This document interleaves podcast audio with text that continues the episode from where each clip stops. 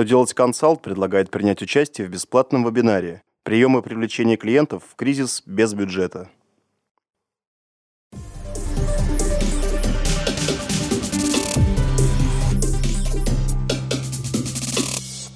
Добрый день! Для вас работает информационная служба телеканала «Что делать ТВ» в студии Екатерина Ремезова.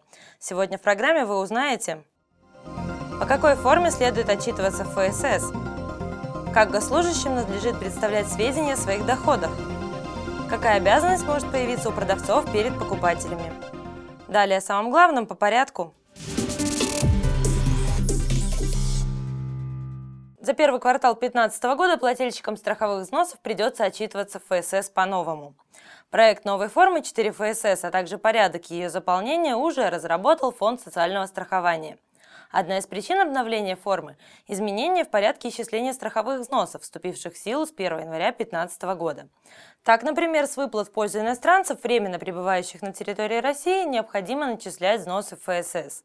Для отражения таких начислений в новой форме предусмотрены отдельные графы, а в отдельном подразделе нужно будет указать сведения о таких иностранцах.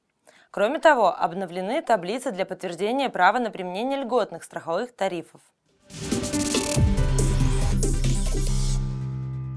Минтруд подготовил рекомендации по вопросам предоставления государственными и муниципальными служащими сведений о своих доходах, расходах и имуществе. В документе содержится перечень лиц, обязанных сообщать указанную информацию, а также членов их семей, в отношении которых должны быть представлены аналогичные сведения. Речь в частности идет о супругах, несовершеннолетних детях чиновников. Наряду с этим ведомство указывает отчетный период, сроки представления сведений и дает разъяснения по заполнению конкретных разделов справки о доходах. Помимо этого, Минтруд приводит рекомендации для лиц, которые по объективным причинам не могут представить сведения о доходах своих родственников. Депутаты Госдумы предлагают обязать магазины указывать на ценниках закупочные цены товаров. Соответствующий законопроект они внесли на рассмотрение Нижней палаты парламента. Авторы документа пояснили, что неосведомленность граждан о том, какова разница между закупочными и реализационными ценами, позволяет бизнесменам извлекать сверхприбыли.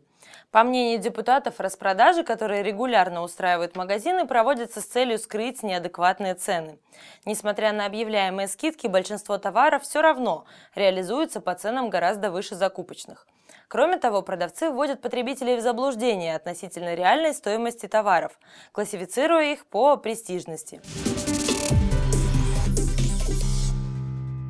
На этом у меня вся информация в этом выпуске. Благодарю вас за внимание и до новых встреч на канале «Что делать ТВ».